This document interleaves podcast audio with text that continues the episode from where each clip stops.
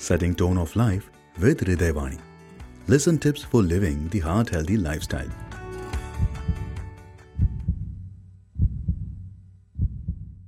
Yeah, hello everyone. I am Dr. Bhatiya.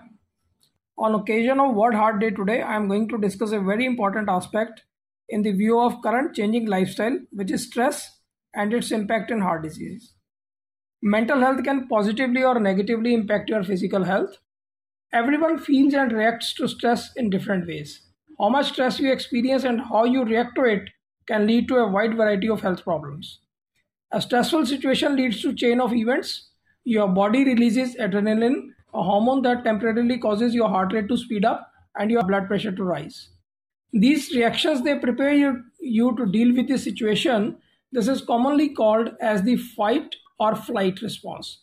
But when stress remains for longer time, duration like months, year, etc., it will adversely impact overall health. Chronic stress may lead to high blood pressure, which can increase risk for heart, heart attack and stroke.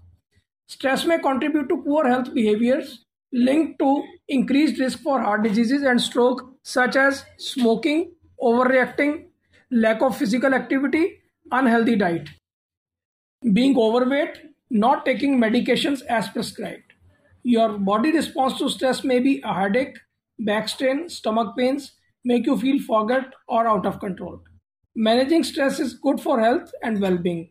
Negative psychological health, oblique medical health, uh, oblique mental health is associated with an increased risk of heart disease and stroke. But positive psychological health is associated with a lower risk of heart disease and death. You can manage stress in various ways, such as Exercising regularly, it can reduce stress, tension, anxiety, and depression. Consider a natural walk, meditation, or yoga. Making time for friends and family. It is important to maintain social connections and talk with people.